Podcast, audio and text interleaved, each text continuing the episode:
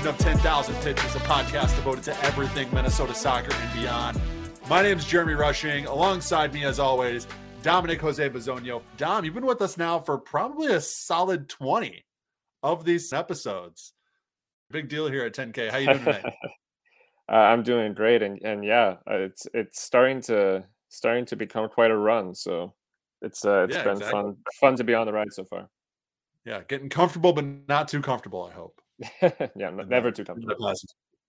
Uh, a lot of news to get to, but before we do that, definitely want to let you know if you have not subscribed to the podcast, please do.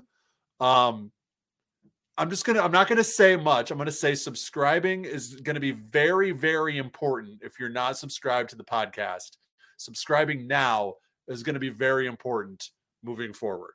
That's all I'm really gonna say right now. So go make sure you do that. Leave us a rating and review on Apple or Spotify if you could as well. Um, I think we cracked the top 80 again in the Apple Podcast soccer charts. Um, nice. Um, but Pot on Loons has got us beat.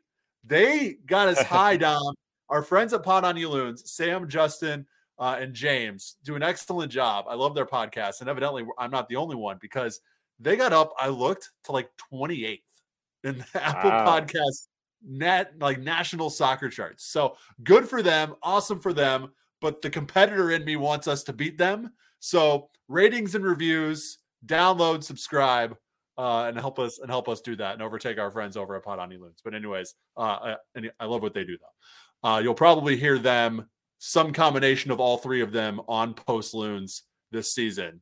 Uh, so I don't want to, I definitely don't want to burn that bridge down. We're going to need them for some content as the Minnesota United season gets started. Uh, but speaking of Minnesota United, that is where we're going to start our, our topic this week. Actually, we did make a late switch. So we're going to talk Minnesota United in a minute. Uh, but there actually are a couple really cool stories regarding, or really notable stories, I guess, regarding Minnesotans playing professional soccer. Um, the first one being Caden Clark.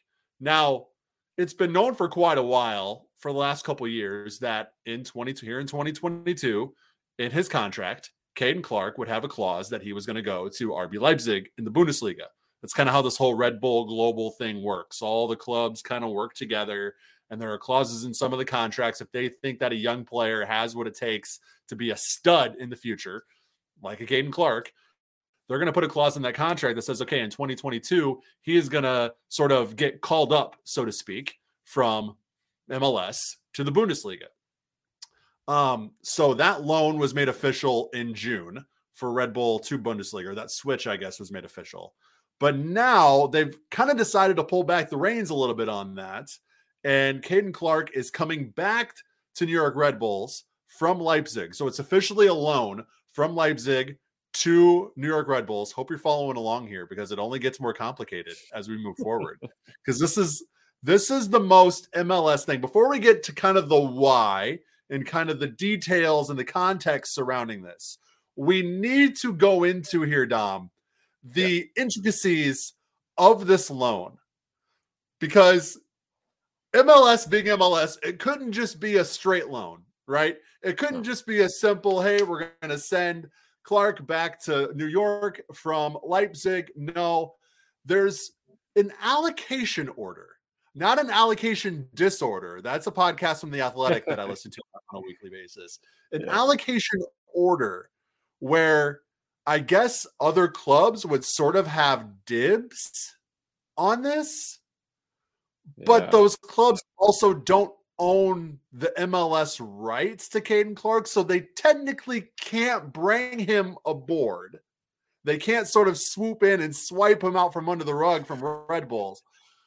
But because New York wasn't first in allocation order, they had to trade allocation money to both Toronto and Cincinnati to move up enough in the allocation order to accept the loan for Clark from Leipzig. This makes no sense. But Dom, I always preface this. This is what makes MLS so damn entertaining and why I love this league so incredibly much because of stuff like this. Like as much of a headache as it is, and as much as I just put my brain in absolute pretzel talking about that, I I part of me part of me love part of me lives for this. Like this stuff like kind of injects a little bit of life into my veins whenever I talk about it because it's just it's just so damn weird. It like I, I uh when when when the reports were coming out of this, I think it might have been Tom Bogert that I saw a tweet from kind of laying out the uh, the details of it. My initial thought was this is just so painfully dumb. Like how this all works.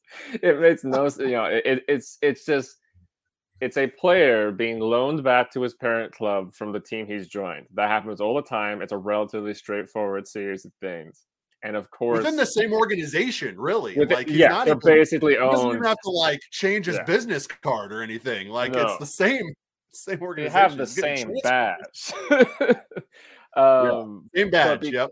Yeah, but because to your point, because it's MLS, somehow several teams that are completely unrelated to uh, to the player, to either of the teams, end up making money out of the transfer. It, it's you know it it's bizarre. I, I guess it helps those. Uh, Cincinnati certainly need all the resources they can get, uh, yeah. so I'm sure they're happy about that. But uh, yeah, it's a weird one.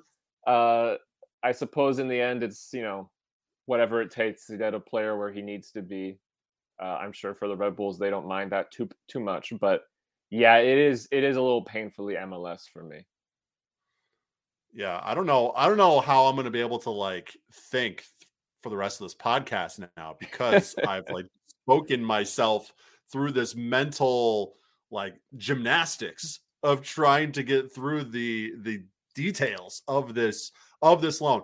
Okay, so we've talked about that. So Caden Clark is officially back with New York Red Bulls for 2022, which is great for Red Bulls. I mean, you get automatically one of the best young players in MLS. But for Clark, this is kind of interesting because he he comes onto the scene in 2020. Early, early in the 2020 season, he absolutely shows out for Red Bulls 2. Now, this is the reason why we've talked about this multiple times on the podcast, probably at nauseum, uh, talked ourselves in a ton of circles around this.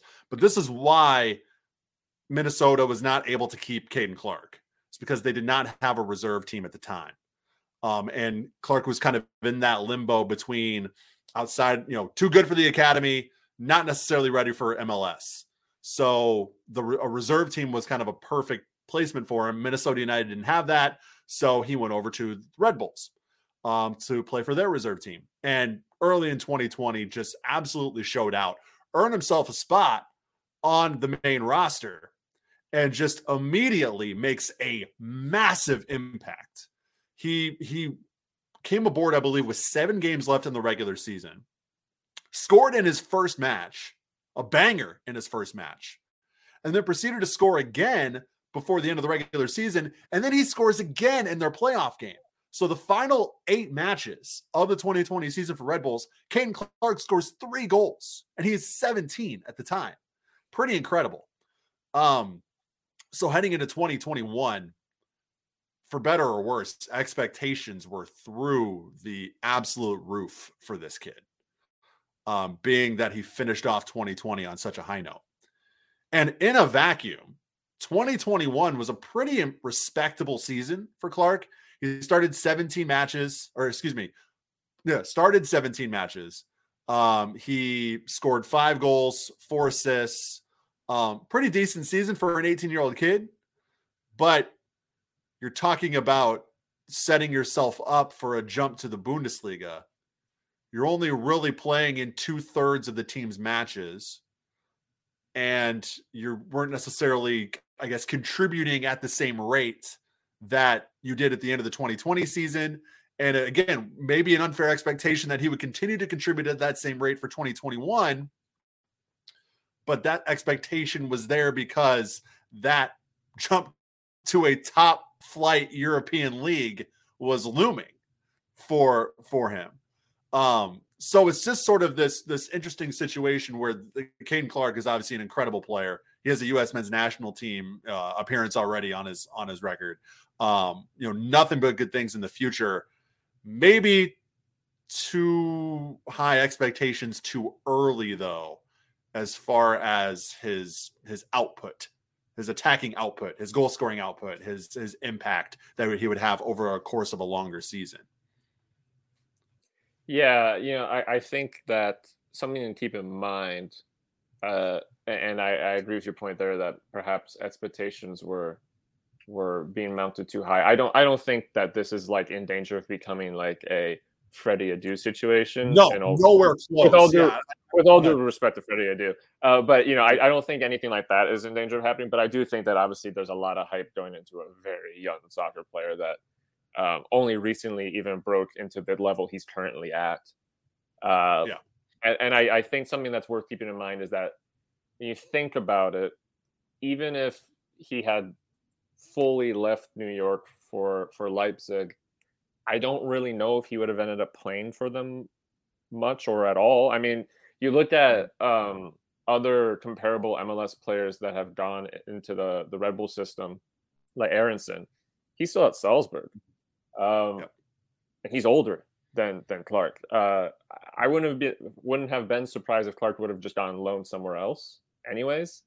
Yeah. Uh, so you know you have him kind of having uh, maybe a, a, a little bit of a slope down in how he performed last year, albeit again it wasn't a bad year.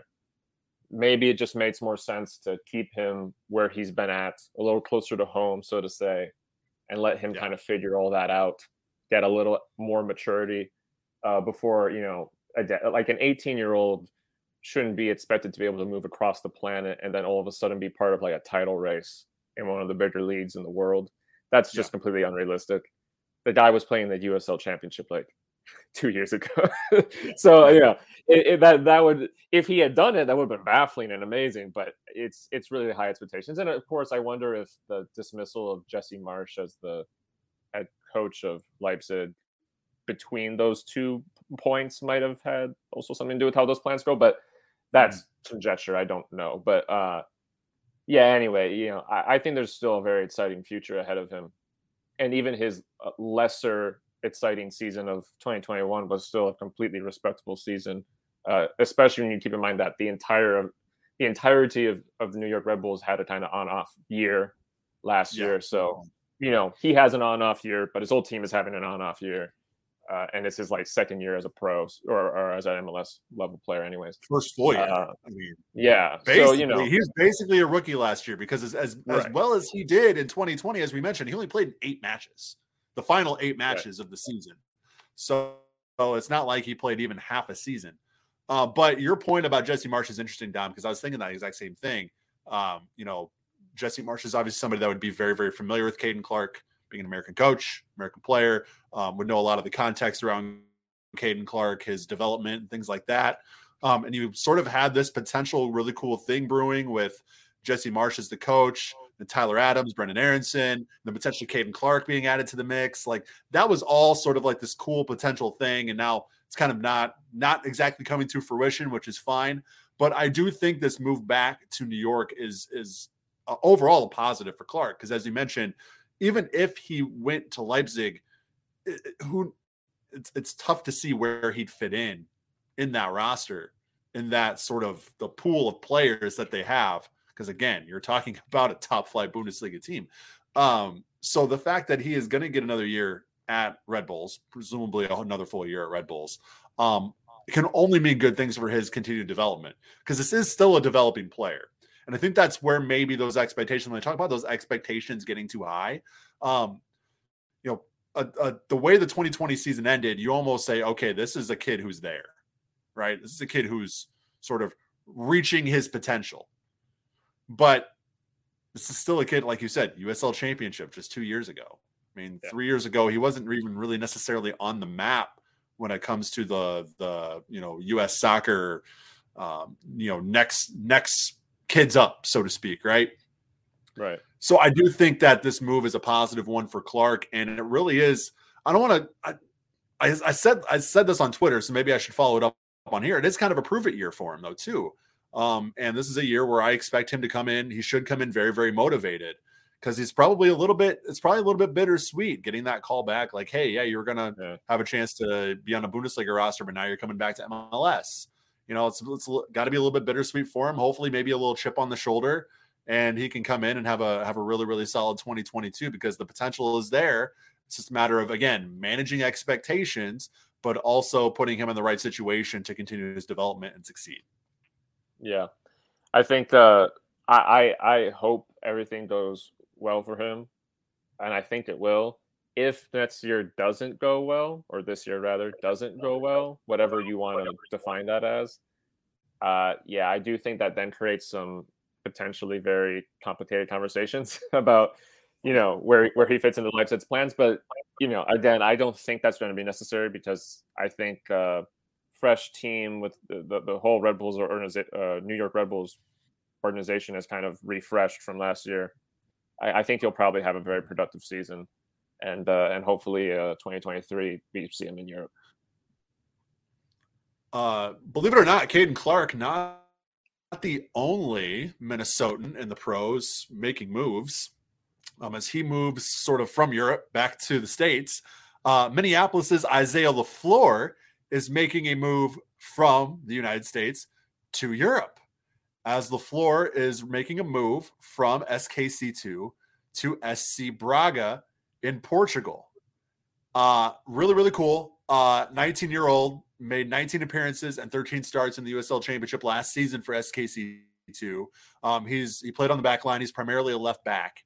Um, should also be noted he did spend three years in Portugal from 2016 to 2019 with AD Aris. I believe that's how you pronounce that. O E R I S. Um, and so he is very, very familiar with playing in Portugal. The interesting part of this is actually some people caught this on their website when they announced the move. They initially put LaFleur, Braga did, on their first team roster on their website. so that sort of raised a lot of like the the spidey sense yeah. in terms of like, whoa, is this actually happening? Is this kid actually going to be playing on the first team in the top flight in Europe, uh, in in Portugal? Um, but the uh, the press release from Braga on the signing does state he'll be an option in their B team and their U23 squad. So not on the first team, at least you know as of yet, but still, I mean, you're you're joining the uh, sort of the reserve team and the development developmental side of one of the most notable soccer clubs in the top flight in Portugal. And that can only mean good things for a kid like LaFleur and his continued development moving forward. Very exciting. Yeah, absolutely. Uh, I mean, uh, Braga is a is a big club by every definition in, in Portugal. They're uh, trophy competitors. They they're pretty consistently uh, fighting with the likes of, of, Porto and Benfica and Sporting um, for for titles for for top four those sorts of things. So even if he's in a in a reserve position, one one interpretation also that I would throw out there just for that that last point about him being on being on that list and then being described differently in the press releases. You know, I've seen before with players, um, particularly Venezuelan players that I've tracked in Portugal that, and you see this in a lot of countries, but uh, in Portugal, for example, the the lines between a player being available for one roster or the other are are a lot thinner and blurrier in a lot of uh, other leagues than they sometimes are in the United States.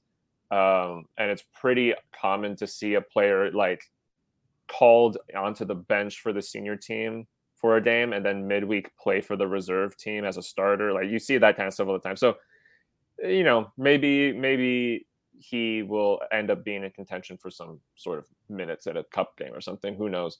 But uh, but yeah, I'm, his immediate task at, at hand is of course doing his best with with the reserve side and with the you you under uh, 23 sides that he's going to be playing with, and uh, that's very exciting.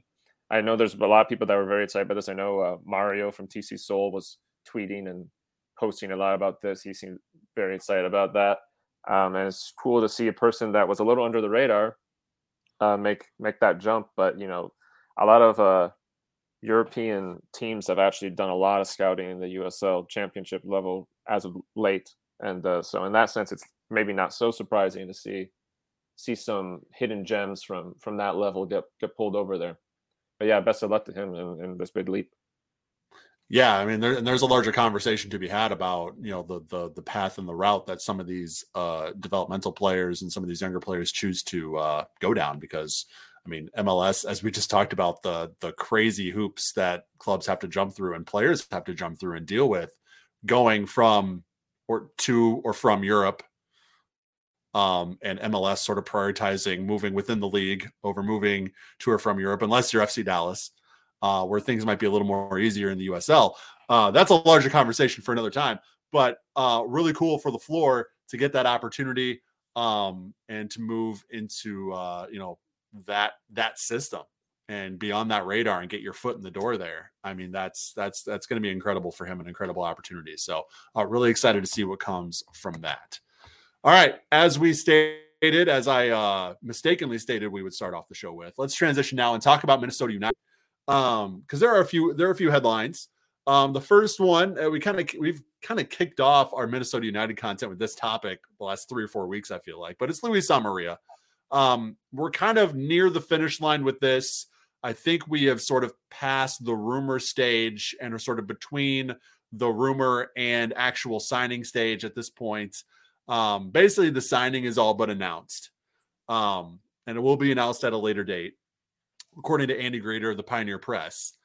The interesting part of this, though, Dominic, and one part that we haven't touched on because we've touched on pretty much every every aspect of this, is that according to Andy, the way the contract is going to be structured for Amarilla, he's going to be a designated player in 2022. And that's the last, that's the only DP spot that Minnesota United has open. It's Jan Gregus's. Um, so while it would have been, I guess, maybe ideal to have Amarilla coming on a on a TAM contract or or whatever sort of way you want to bring him in, and maybe say that DP spot for somebody like a uh, a winger, defensive midfielder, you know, young backline player, maybe. Um, looks like two of the designated player spots for Minnesota United in 2022 are going to be at the striker position, uh, which is interesting. It's an interesting dynamic, and we've already talked about this and we've seen this. Minnesota United is sort of of bringing in this this pool. They're amassing this sort of arsenal of strikers for 2022. Um, so it's interesting to think where this will take where things will go tactically for Adrian Heath in 2022. Yeah. Does he stick with the 4-2-3-1 and just have a DP sitting on his bench all season? Um, and coming off the bench all season? Or is this the year? I mean, a lot of people, including myself, uh, shout out Eli Hoff. Uh, you know, he's he's been talking about this too. Do we get the two striker system in 2022, Dom? A lot of twos in 2022. So you might as well add a two to the number of strikers that are going to be on the field for Minnesota United. No. Yeah, I mean, uh, you have to imagine that that the team is aware they have to get all these guys minutes, and uh, yeah, um, I don't I don't think most of these guys are going to be interested in, in playing left back or anything like that. So, uh, yeah, a formation change or or or maybe a more subtle tactical change does feel like it would it would need to happen. Uh, I, I joked at a previous episode that we were maybe going to see one of those like five up front five up front formations that won Brazil like the World Cup in the '60s, and that was a joke. But I'm starting to feel like it's the only option. uh, but uh, yeah, I don't know. I don't know. You know, it's interesting because I, I I don't typically think of Adrian Heath as a especially um uh, what's the right word here um an especially ambitious coach when it comes to like attacking style uh, I, I don't mean that to come in a negative way. I mean that he he tends to work very conservatively. I think when he structures his attack, um, yeah. and uh, which is not a bad thing. I, that probably sounded like an insult at first, but uh, so, anyways, having this many forwards on hand, it definitely leaves a lot of questions. I mean, th- this team was at a point a couple years ago where we brought in one new striking option, so we decided to kick out our best striker. yeah, and now we have all of the strikers in MLS. So it's uh it's a very different time. It's a very different time, and I I think we're just going to have to wait and see what happens. Um, I, I'm I'm excited about his return. On on the note of the DP thing, yeah, you know, I, I, I can I understand that some people may have wanted that space to be used in a different way, but at the same time, if if Amarilla does half as much as I think he can this year, he'll still be a better DP than Chacon. So Uh, I, I or better use of the DP slot than Chacon. So uh, yes. that, that's a better way to put it. Is I don't want to make it a Chacon's fault thing, but um, so uh, point being, I, I, think that that can still be a, a, good use of that spot. I mean, we know this is a very talented striker. We know this is a guy that can score goals in MLS when he's fit and uh, when the world isn't, you know, shut down. And uh, I, I, am excited to see how he, uh, you know, works to prove himself uh, in a team that obviously he's been distant from for some time and, and has so many other options in his spot. But I, I think there's the potential for I think there's potential for him to become the starting striker within a month or two.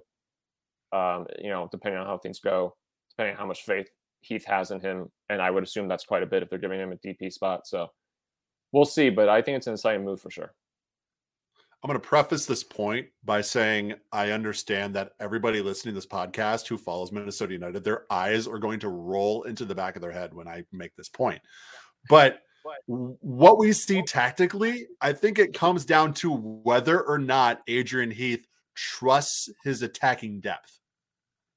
Like, does he trust a guy like Abu Danladi to get minutes every single match? Because if you do a two striker system, one of those guys is probably going to be subbed off at some point. Right. Now, you would hope that maybe you're ahead and you can them off for a defensive midfielder or defender or something, park the bus and close it out. But if you're not, you can't be, and again, here's where the eyes are going to roll the back of the head. You can't be rolling these guys out 90 minutes a match every single match, right? You got to have depth. You got to have options off the bench. And that's going to be even more important. And the usage of that depth, again, eye rolls, I can see them, I can feel them. The usage of that depth is going to be even more important if you utilize a two striker system. So, will will he trust a guy like Abu Danladi? Can uh can Hlongwane come uh, come in and and prove himself maybe worthy? Can Tani Oluwaseyi prove uh David Gass right and be an impact player right off the bat? Who knows? But I think it all comes down to again, we're not we're not in training, we're not in practice, so I guess we we don't really see you know the day in day out uh, look of these guys. But I think it comes down to the usage of the depth and the trust in the depth. If if Adrian Heath doesn't see enough to trust his depth options, I even with the two DPS, I don't think he goes to a two striker system. I think he kind of says, okay, these are going to be my two guys. Who is going to start and Amarilla is going to come off the bench, or Amarilla is going to start and Hunou is going to come off the bench, whatever order you want to put that in. And that's going to be that. And no other striker is going to see the field the rest of the season. uh, that could be that could be very well it. Um, or right. things do get a little bit more aggressive. You do utilize the money that you're spending, uh, and you you put them both on the field, and you sort of again kind of put faith in your guys that are a little bit lower on the depth chart that they can come in uh, and and give those give those starters a breather. Um, especially when you get to like July and August and you're playing Saturday, Wednesday, Sunday, Wednesday, yeah. Saturday, like back to back to back. You're going to need those options, um, especially if you go to a two striker system. So that is going to, I think, be kind of that determining factor. So, and that's something we will only really see and only get an answer to as we move into the season and are actually able to watch a freaking Minnesota United match. It's getting very annoying, Dom. Not yeah, that would be nice. That would be nice if we could just, you know, see the people play the soccer, but apparently that's too much yeah. to ask. But you know. Anyways, yes, that's neither here nor there. All right. Um, other loons news. Uh, another rumored signing that is close to the finish line, according to Andy Greder from Pioneer Press. Uh, Honduran defensive midfielder Kervin Arriaga expected to sign with the Loons, according to those reports. Um, same reports, though, also indicate this is similar to Amarilla's potential timeline, too, uh, that the deal probably won't get done in time for him to join the team in Portland for that final preseason tournament before the season gets started later this month. Um, Arriaga did not make the trip to Allianz Field with the Honduran national team uh, for the uh, what people are calling now, Dom. I don't know if you heard this name. It's the Copa Frisadores. Is what people are calling this now. I, I um, did see that. Yes. Yeah. So, uh, but we thought we were going to see Arriaga, which is cool to see a current signing. maybe a good idea to keep him at home and not expose him to hypothermic weather. Uh, may not get might not have given him the best impression of Minnesota. And uh, I don't even know if his teammates getting hypothermia is the best uh, selling point Yeah. for Minnesota as a destination either. So hopefully they can this, get this deal done sooner rather than later before he gets influenced by his teammates. But um, in all seriousness, defensive midfield depth is something Minnesota United needs because right now it's it's it's Hassani Dotson and Will Trapp.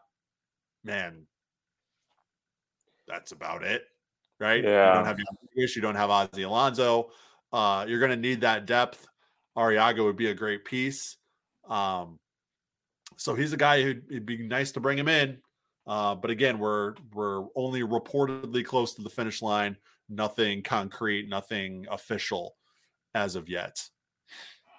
Yeah, uh, you know, I, I'm looking forward to him joining the team, assuming that everything goes as as expected. Uh, he seems like a very talented player who has not necessarily had um, the chance to show his quality at higher levels yet. Um, perhaps with the exception of his national team.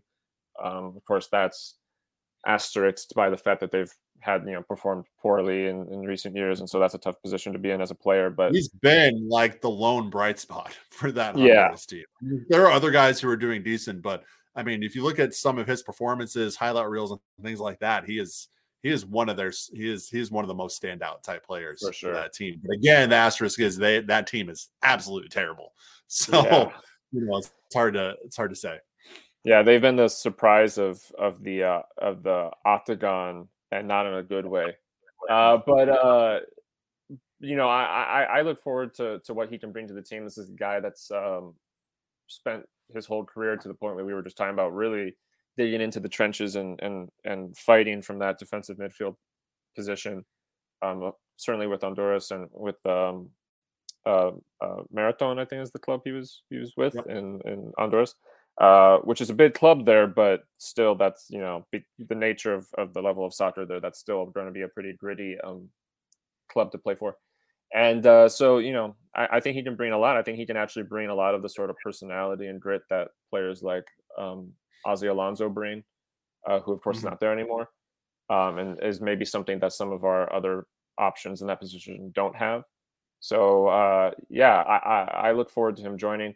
To the point of him not making the initial trip, which you know I saw some reports that suggested that that trip uh, for the Honduras game with the U.S. would have been when he would have finished the deal. Um, if he had made it, he probably still wouldn't have been available for that preseason game in Portland because he probably would have been ill. so, Uh-huh. so I think it Exactly. all works out. I think it all works out, and I think uh, you know when he does join the team, he's going to be a great addition.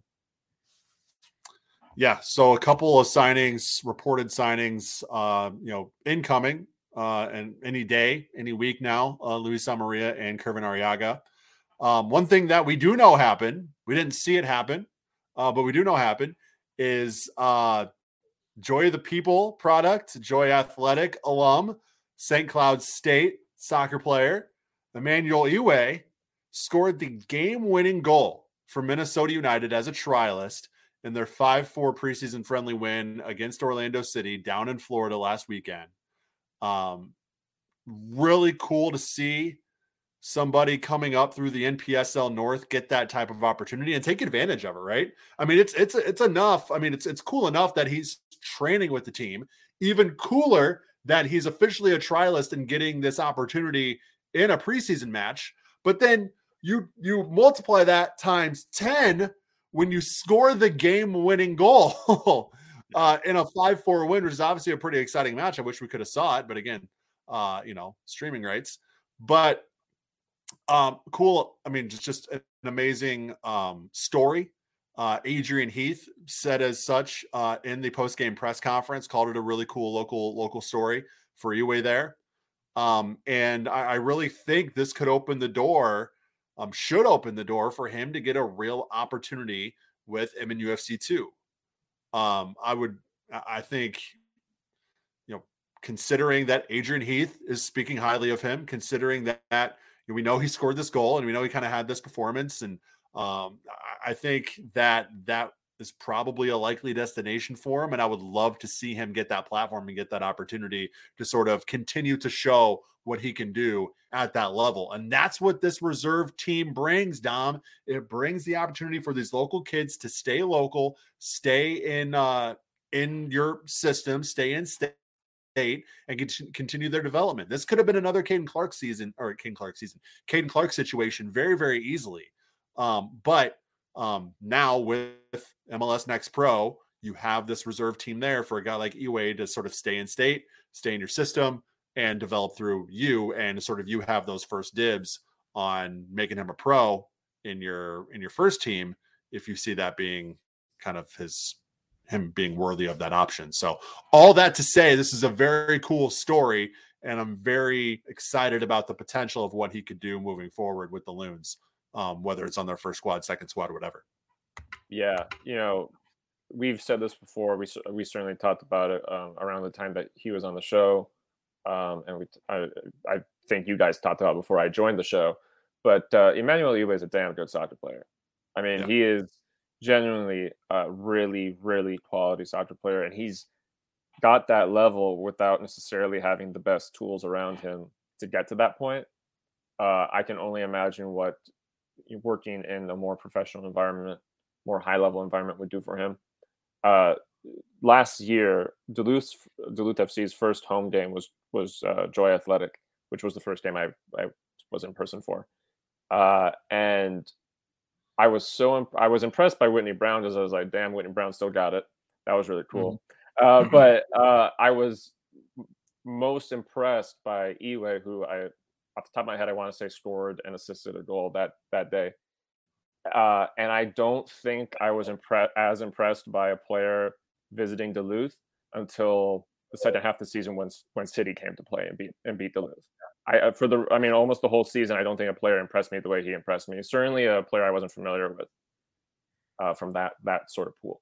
Uh, he he's really got something to him, and uh, yeah, I mean he I don't know what his you know perspective on future. Obviously, he's in college still, but uh, whatever whatever he feels most comfortable with with plans moving forward. This is a guy that deserves a shot at the professional level, and there's so many more ways to do that in the Upper Midwest now and in Minnesota now that if he doesn't, if someone doesn't give him an open door into that, then that's a that's a failure on the on the the mm. system.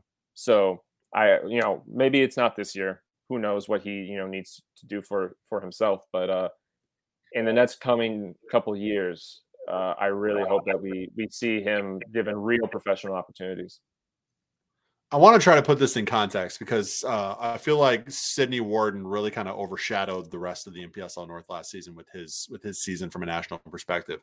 Um, to me, now Joy Athletic did not submit any of their players for the postseason awards for conference or regional awards. You have to sort of submit players from your team, and then Joy Athletic opted for whatever reason not to do that. Um, for my money, and this is with all due respect to Minneapolis City, they're obviously by far the best team in the NPSL North. They have you know the best the best group of players. For my money, Emmanuel Iwe was the best player in that conference, not named Sidney Worden. And if it wasn't for Sidney Warden's golden boot type season that he had, I think there would have been a real conversation there for who that NPSL North Player of the Year is for yeah. Worden anyway. Just, just you watch him play, and it's just he's so he's he's he stands out in the best way possible. Like you, you look at him, even compared to other really, really good players, even on a field with Minneapolis City, it's like, whoa, like that dude, that's a next level player Yeah. the way he moves, the effortlessness with the ball, the yeah. just the way he positions himself, the way he just looks on the field, it's like he's it's that's a next level player, right? For sure. That's a player who's not going to be playing in the NPSL North another two years, right? Who's moving up and, and doing bigger and better things. So, um, does not surprise me that he's been given this opportunity. Um, does it surprise me a little that he scored the game-winning goal in a in a in a preseason friendly for an MLS team? A little bit, yeah. Uh, but at the same time, um, I, I, do think he's deserving of the opportunity, and, and hopefully he gets that.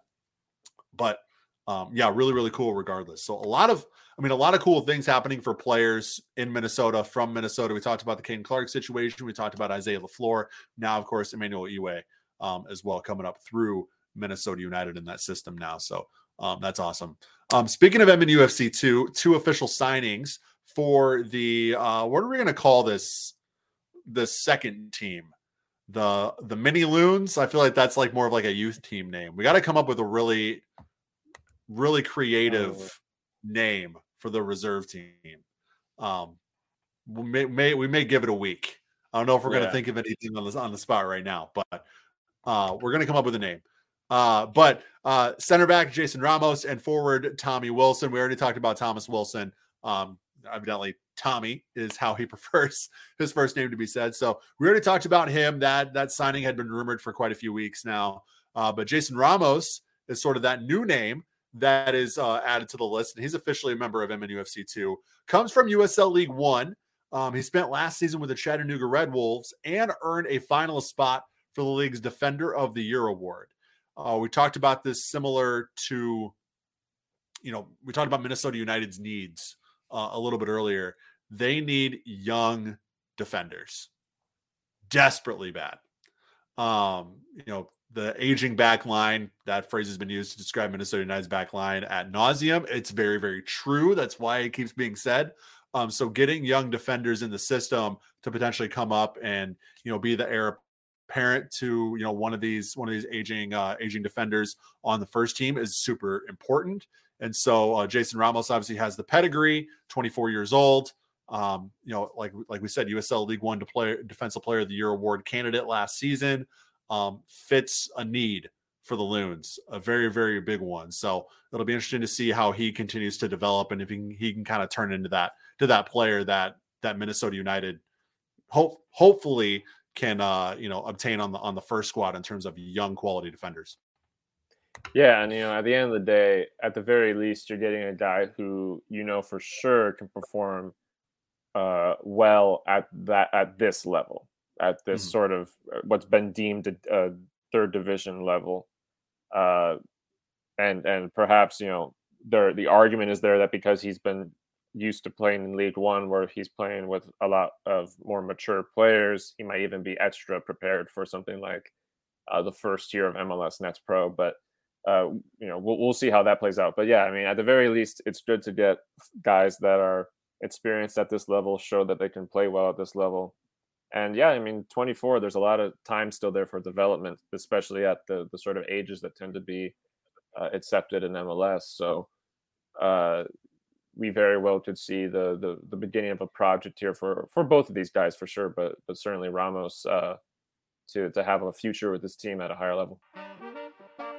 We'll get into some lower league talk in just a second, but it is the time that we shout out our good friends over at Stimulus Athletics. Season's a few months away. Do you have the jerseys, the apparel, the on and off field clothing, and the the look and the overall equipment that you need for your team this season? If the answer is no, if the answer is uh, we're not quite sure, you got to hit up Stimulus Athletics. StimulusAthletic.com is where you go. Jason Mora, the owner of Stimulus, if that name sounds familiar, used to play for Minnesota United. He's planted his roots in Minnesota and is offering quality game gear and apparel at affordable prices. This is a Minnesota based business doing great things for clubs nationwide, but also here in Minnesota as well. There's the huge local flavor with Stimulus Athletic and the clubs that they outfit. We talk about Minneapolis City. They also outfit Dynamo St. Cloud, uh, Joy Athletic. Joy Athletic is sporting some stimulus athletic stuff during their futsal season right now. Um, so that is really cool. Um, you talk about Flora FC as well. Um, a lot of uh, a lot of good looks, a lot of good jerseys, and it's all thanks to Stimulus Athletics. Go to stimulusathletic.com right now. Um, click that design tab, click that get started button, um, and get that process started. It's free to have a conversation, it's free to have a consultation. They'll talk you through everything. If you have a design, you own a design, and you just want it applied to a really comfortable, really quality jersey, Stimulus can do that for you. But I think the real perk here is if you don't have a design, Stimulus has an awesome design team. I mean, they helped design our 10K kit last summer, or two summers back now. Feels like last summer. It's two summers back now uh, that they designed the, the 10K kit for us. That looked awesome. And they can do the same for you and your club. Provide you a great look on some quality apparel, quality jerseys. It's all about quality and it's all about saving money with Stimulus Athletics. So go to stimulusathletic.com, see for yourself, click that get started button, and make sure you let them know Jeremy and Dom from 10K sent you there. All right, some lower league notes before we get into our top four, Dom. The U.S. Open Cup. I think maybe it's safe to say that Minneapolis City will finally get to compete in the U.S. Open Cup, Dom. I know that a lot of Crows fans are not going to say for sure until that team takes the field on March 23rd, but the draw is out. Minneapolis City knows who they're playing and where they're playing for their opening round match. And this is interesting because, and this makes sense from a regional perspective, but they are playing USL League Two rival Des Moines Menace in the opening round of the U.S. Open Cup. They traveled to West Des Moines for that match on March 23rd, um, 8 p.m. Central Time is when the match kicks off. And this is a little bit of a preview for that USL League Two season. Um, a very, very marquee opening match kick off the U.S. Open Cup for the Crows. Yeah, you know, the, the this round of the Open Cup, obviously at a national level, only garners a certain amount of attention and it's regional. But for the for the context of the Upper Midwest, I think this is actually a really poignant match to keep an eye on. Obviously, both teams' performances are going to be slightly affected by the fact that it's very early in the year. So I'm not, you know, we don't know what the rosters are going to look like for either side, but nonetheless, two organizations that are set up to have a very competitive year in uh, in in USL League Two and, and, both fighting for a very valuable spot in that second round, which could you know mm-hmm. potentially see them play a much larger opponent, mm-hmm. uh, and, and, then qualify for an even larger opponent. Uh, so yeah, I mean, very exciting. I really look forward to the the, the burnt husk of New Amsterdam playing Des Moines on, the 23rd. Uh, but but no, it's probably gonna be sick. Uh, but uh, you you never know. You never know. Twitter's a wild place. But um, yeah, you know, it's it's it's it's exciting that it's exciting in the first place that Minnesota has two representatives in the Open Cup, which unfortunately is very rare. Uh, but it's very exciting, of course, for a club that really should have had this opportunity at you know sooner, uh, and for various reasons didn't. Uh, some of which were not their fault. Um, yeah. You know, uh, we, we will do a whole podcast about that. Well, but the, yeah. all the stuff before that. But yeah. there was a lot of weird stuff that before that. But um, anyway, so yeah, very really looking forward to them having the opportunity, and and it's cool that they're going to start it on such a big stage. Obviously, Des Moines Menace are about as big as you can get at, at that level. Uh, and, yep. and the state of Iowa, of course, there's apparently some professional soccer moving in there as well. So that's kind of interesting under under Very cool. under note. But uh, yeah, it's it's it's great, and and I, I do like that we're kind of setting up uh, a situation where these two are really going to have. I mean, who knows what's going to actually happen? I don't want to create synthetic rivalries because that's never good. But uh, because of course they're going to be playing a lot and for some pretty high stakes between this game and, uh, and the, the, their uh, USL League Two conference, uh, certainly setting up for the development of a very interesting kind of rivalry between these two teams, which I certainly don't mind because I think the one with Duluth got a little too hot for me. so I, I, think, I, think, I think it'd be I think it'd be good for too for, close to home, Dom. Literally, it, yeah. Stuff got a little too wild, so I, I, I think it'd be interesting to see what that you know that change, um, that that that new chapter for both teams. You know, I, Des Moines, I, as far as I'm aware, their fan base does not necessarily have like a huge rivalry against the other folks in their conference previously. Mm. Uh, so this, in a way, this is also a new chapter for them, not just not just City. Um, but yeah, really exciting and and uh, from from a Midwest perspective in general, I mean, whoever ends up winning, that's certainly a team to follow as they move forward. Both very competitive, interesting clubs, uh, and I and I certainly hope that at least one of them gets a chance to, to you know maybe play some uh, upper level USL opposition or who knows maybe an MLS team. So we'll see. Yeah, I mean, like we talked about this in, in 2020 pre-pandemic minneapolis city was set to play their opening round match in chicago and if they won they would play forward madison in the second round um, not exactly sure how that how that's going to shake out from a bracket standpoint uh, for 2022 here but the, the potential is there and now minneapolis city finally has their chance to prove that hey this is what we can do in the open cup if given the opportunity so that's going to be a big one, and uh, may, we may try to see if we can get we can get down there for that one because it's a it's definitely a big one. Um, final note here before we get into our top four, Dom. Minnesota Aurora three player signings. This is a this is an exciting time for Aurora. I mean, as we gear toward the regular season, that inaugural USLW League season, we anticipate that you know the news would come in fast and furious. We talked a couple weeks ago about their new stadium, which is going to be at the TCO Performance Center where the Vikings play, which is cool in and of itself. Um, but now we're starting to get player signings, and the first one, I don't know if you can get a more notable player signing uh, at this level than this. Sarah Fuller is going to be playing for Minnesota Aurora next season. If that name sounds familiar, she is the goalkeeper from Vanderbilt uh, who became nationally known for her run as a place kicker on Vanderbilt's football team. She was the first uh, first woman to uh, kick in a D1 football game, um, and sort of sort of broke a barrier there and and but she's primarily a soccer player, goalkeeper for the Commodores, very very good as well. Uh, so not only is this a marquee signing for Minnesota Aurora from that notability standpoint, but they're getting a damn good soccer player in goal too for 2022. So overall, good stuff there with that initial signing. Um, you know, it's it's cool. It's cool to see that that type of recognition and that type of name coming to Minnesota, and she can obviously back up on the field too. Yeah, and you know, uh, of course, like, like you were noting, it's important to focus on the fact that she is obviously very talented as a goalkeeper, and that's that's the main mm-hmm. relevancy. Mm-hmm. Uh, the the the the place kicker side of her story is is of course very important at a broader level outside of this team. But I, I do think the contribution it makes in terms of being excited for the signing is that you know this is a a person, an athlete that um, clearly has a you know a very strong sense of motivation and confidence and ability to take on unique challenges uh, mm-hmm. which you know is, is never a bad thing to have, especially in a position that it's important to have a certain amount of daring and leadership. Uh, so, in, in that sense, I, I do think that it's something to keep in mind with this new challenge that she's taking on. Of course, the new challenge that the team's taking on its first season.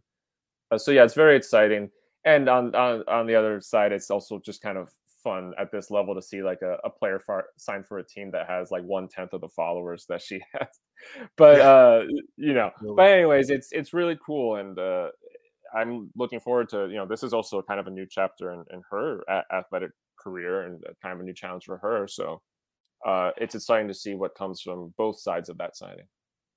Yeah, for sure. And Sarah's not the only one to be signed. Um, Christelle Uwa, um, former team captain of Michigan State, um, very, very good, accomplished player in the Big Ten. Uh, was given the Gophers fits through the years.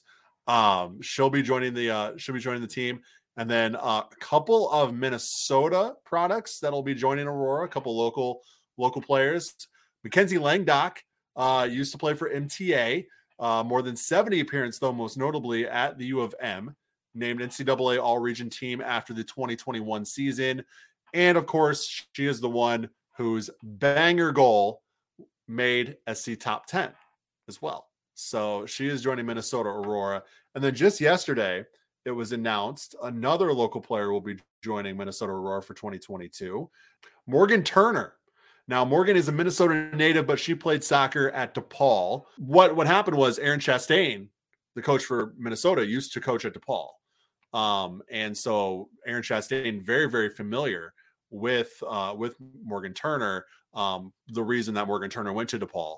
Um, so a lot of Minnesota connections there uh, for Morgan Turner. So she'll be making her return home uh, to play for Minnesota Aurora next season too. So uh, a couple local players, most recently with Kenzie Langdok and Morgan Turner. Uh, on a programming note, next week I'll be doing an interview with both Langdok and Turner for 10,000 pitches. We'll be putting that up as kind of a bonus podcast episode early next week and it'll be up on our YouTube channel as well. So be on the lookout for that exciting stuff. But every day seems like we get a new signing announced for Aurora as they fill out their roster. Um, and it's nice to see the local flavor in there. I think you tweeted earlier today, Dom. That's kind of the importance or the the the one of the bigger pieces of this is the ability for lo- you know a new opportunity for local talent to stay local and play for you know a, a play at a very very high level, right?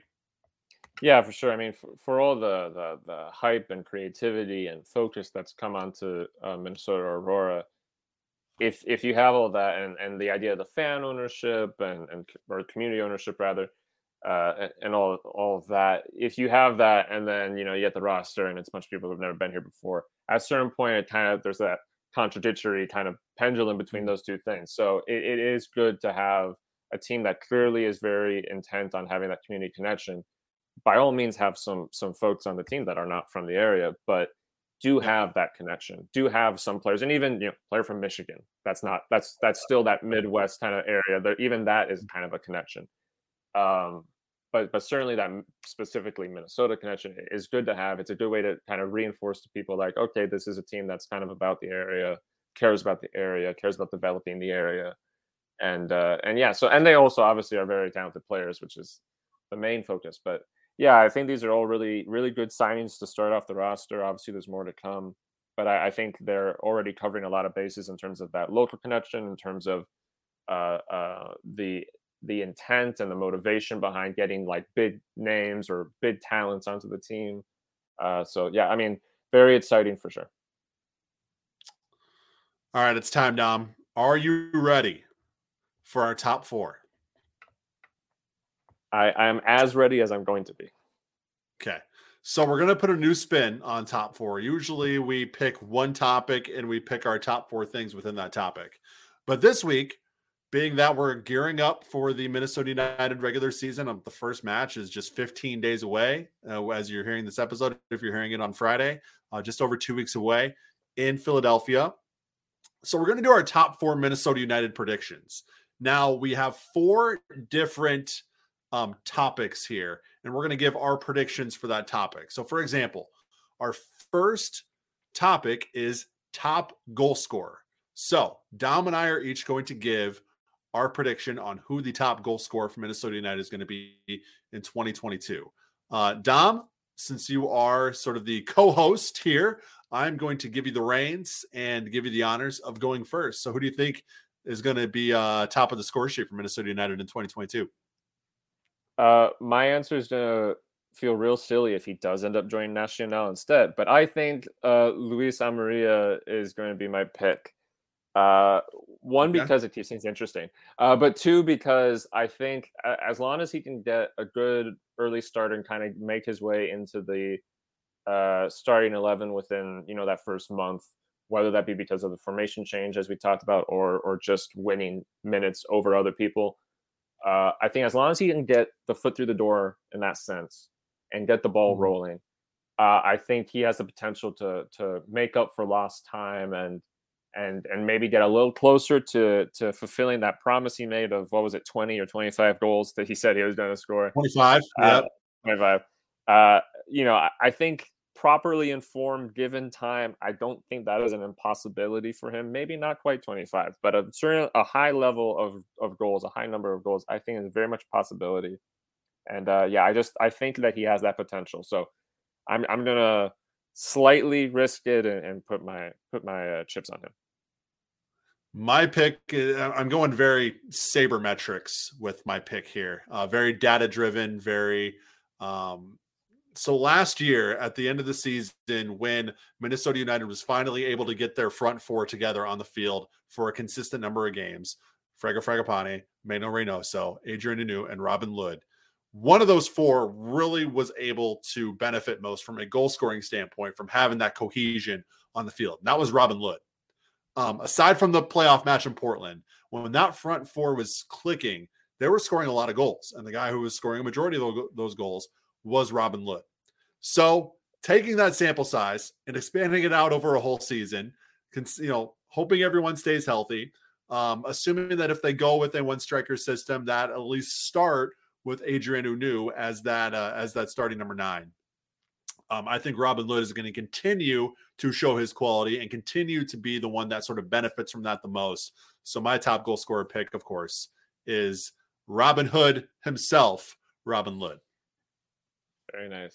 Is uh when they make the 10K movie, is Brad Pitt gonna play you because you're moneyballing it right now with uh with these uh with these expectations or with these predictions? Um, yeah, yeah. All right. Uh, so I'll do I'll do my newcomer of the year then. Um, yep, so topic two is newcomer of the year. Yeah. Uh, I mean, I feel like I gotta just go and go ahead and and continue to put all my eggs in this basket. And I know technically he's been here before, but I'm gonna go with Abu Danladi because he's technically new. Uh, and and for what it's worth, you know, uh, of the various people coming in, you got super draft picks and all that stuff. I mean, he's probably one of the ones that you can actually expect to get more minutes than than some of those other players. Uh, I think still, as I've said before, that that he has the potential to have a really solid comeback here if he can stay healthy, which has always been the problem. The problem with his career has never been being bad when he's on the pitch. It's always mm. been the fact that he's literally not on the pitch. So as long as they can keep him healthy, which uh, it sounds like there's been progress. With, you know, I've seen snippets from media and so on through the preseason that sort of allude to the idea that that is a better situation now than it's been in the past. Um, I think that he really has a potential to have a strong year. That might not necessarily mean that he's starting every game or starting a lot of games, but I, I see that the potential for a big impact from him. Uh, you've seen that to a degree in preseason. Of course, it's preseason, uh, but it's still more information than we had before. And you know, mm-hmm. I, I even see clips. Uh, gosh, I want to say, uh, sorry if this is the wrong station. I think it was WCCO the, there was an interview clip that gone, gone around uh, of, of yeah. him talking, and you know, talking about his motivation coming into the season, talking about how he's changed his number to 18 in tribute to his his brother, um, uh, Salih, I believe was his brother's name, uh, who who unfortunately passed away last year, and you know, I, you know, he's talking about his situation, talking about where he is mentally, and it just he, I see a maturity there that you know, is really reassuring. Maybe something that he didn't have before. Of course, when he joined the team the first time, he was out of college, very young. And I just think that the ingredients might be there for a, a really strong year. Uh, it seems like everybody around that move, certainly including him, really wants to sort of. I was joking with Amarilla earlier with the 25 goal thing, but it's sort of that of that idea of like finishing the journey, finishing the project. Uh, so I am going to say that Abu Danladi will be the newcomer of the year. Does Amarilla count as a newcomer? I mean, if Danladi does, I suppose Amarilla does. yeah. So, so if, if Amarilla counts, I'll give I'll give a two part answer here to sort of cover myself. Um, if Amarilla counts as a newcomer, then I'm going to go Louis Luis Amarilla. Um, I think again, uh, s- similar to the Danladi thing, but maybe on a grander scale. I think if he's able to stay healthy, I think his form in 2020 uh, showed what he can provide this team, um, and I think he can be pretty pretty significant. Um, so I think by default, I think that would make him newcomer of the year if he's just able to, if he's able to provide a fraction of the impact that he sort of promised ahead of the 2020 season. Um, I think that would make him newcomer of the year for sure. If he doesn't, I'm going to go out on a limb, and it's going to be another forward. Uh, I'm going to go Bongokuhle Hlongwane. I think we gotta we gotta ride that South African train, Dom. Um, you know, we gotta we gotta he's coming in with a lot of uh, a lot of boost from his fellow South Africans on social media. I think he's going to come in motivated. I think there will be opportunities for him as we get later in the season. Um, so opportunity for him to sort of show what he's got. Um, and the, the highlight tape looks really good. So um, if Amarilla doesn't count for newcomer of the year, I'm going Hlongwane. That's a good pick. That's a good pick. I mean, I heard on Twitter that he scored 10 goals in one game once. So I mean, yeah, if he if he can bring he, that magic, and then he, he saved a child from a burning building on the same day. That's Perhaps. that's what I heard. Perhaps. Yeah. Okay. Um, right. I'm, I'll go. I'll start with number three since you started the okay. first two. I'll start these last two. Um, the the third topic is Tyler Miller or Dayne St. Clair. Which one are we going with? As we get closer, I mean, we're, we're again 15 days from the season. It looks like both will be options, at least at the start of the season, in net for Minnesota United. So, which one are we going with? Um, if he's here, I don't think he's done anything to lose his spot. So, I'm going Tyler Miller. I think it should be Dayne St. Clair. I think he uh, has the higher ceiling and he needs the time, he needs the reps um, at this level to continue his development. Uh, but I don't think Tyler Miller has really done much. He was one of the, you know, he had a few slip ups. He had a few, you know, um, head scratching moments, but for the whole sample size of the season, Tyler Miller was pretty damn good, one of the top top goalkeepers in all of MLS last year. So um, I think just based off that, um, I'm going Tyler Miller. Yeah, and you know, I think um, I'm going to go the other way, but I, I think that there's a very strong chance that the folks that actually are going to make the decision go uh, agree with you. But mm-hmm. uh, and I don't necessarily disagree with a lot of your points there. Uh, but I'm going to go with Dayne St. Clair. Um, I think that his potential, like we've talked about this before, but I think his potential could carry him past Miller's current level.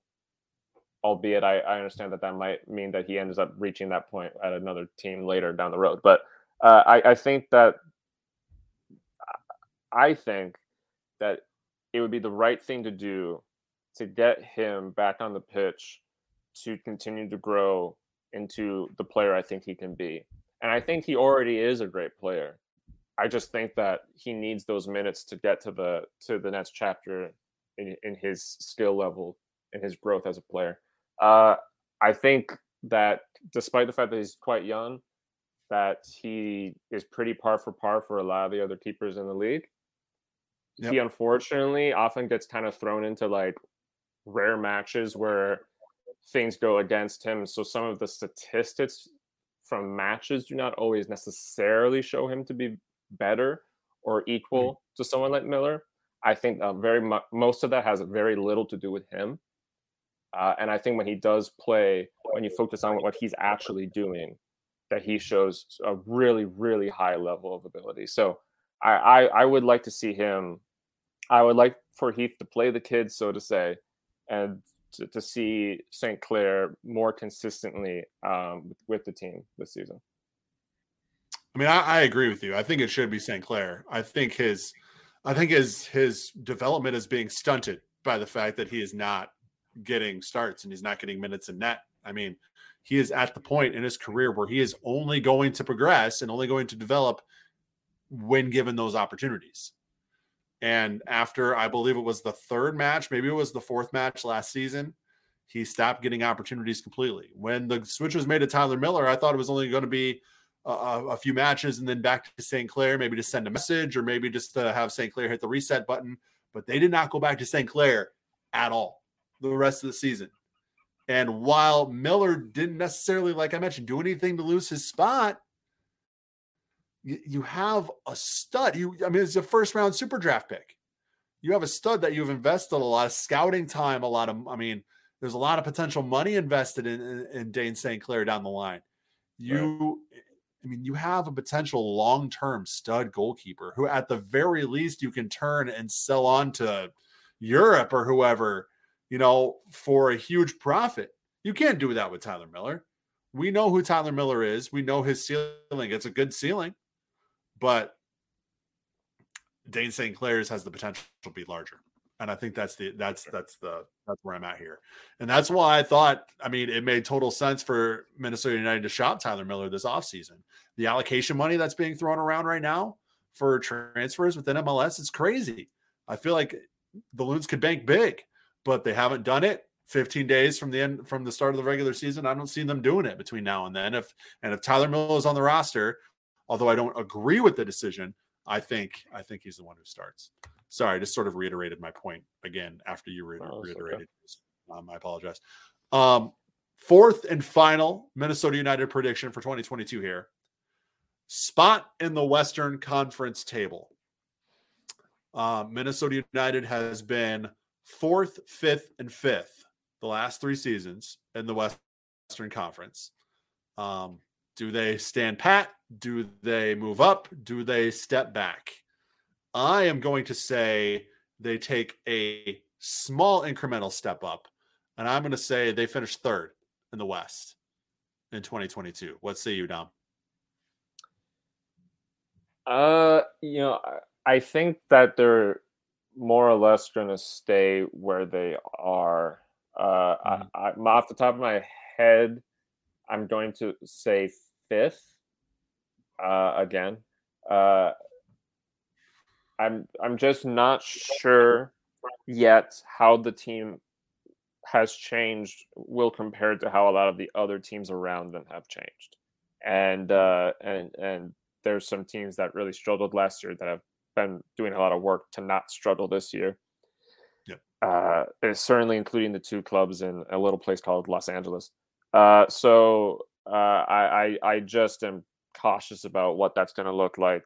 Uh, and also the conference going to be able, you know, there's going to be 14 teams next this year. Nashville's going to be swinging over, so it'll be interesting to see how that all affects things. But yeah, I, I just I don't quite think they're going to be able to climb higher than they have been, but I certainly think that they'll still be in the playoffs. All right. Well, those are our predictions. If you want to roast us on Twitter or say that you agree with us on Twitter, feel free to do that. Uh, we are at 10K pitches. I am at JG Rushing or Jeremy G Rushing. Dominic is at DJ Bizonio. And that'll do it for us this week on 10,000 pitches. Be looking for bonus interview early next week.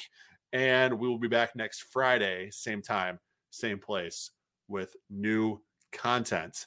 Dom, I don't know if you saw the uh, the Twitter feed this week. I don't know who's managing our our Twitter, but some weird stuff's going on. Yeah, some very strange. Uh, someone asked if it was an NFT. It's it's not, but but maybe we should. We'll take your money. We'll definitely yeah. take your money. Um, yeah. but yeah, some very strange uh, cyberpunk esque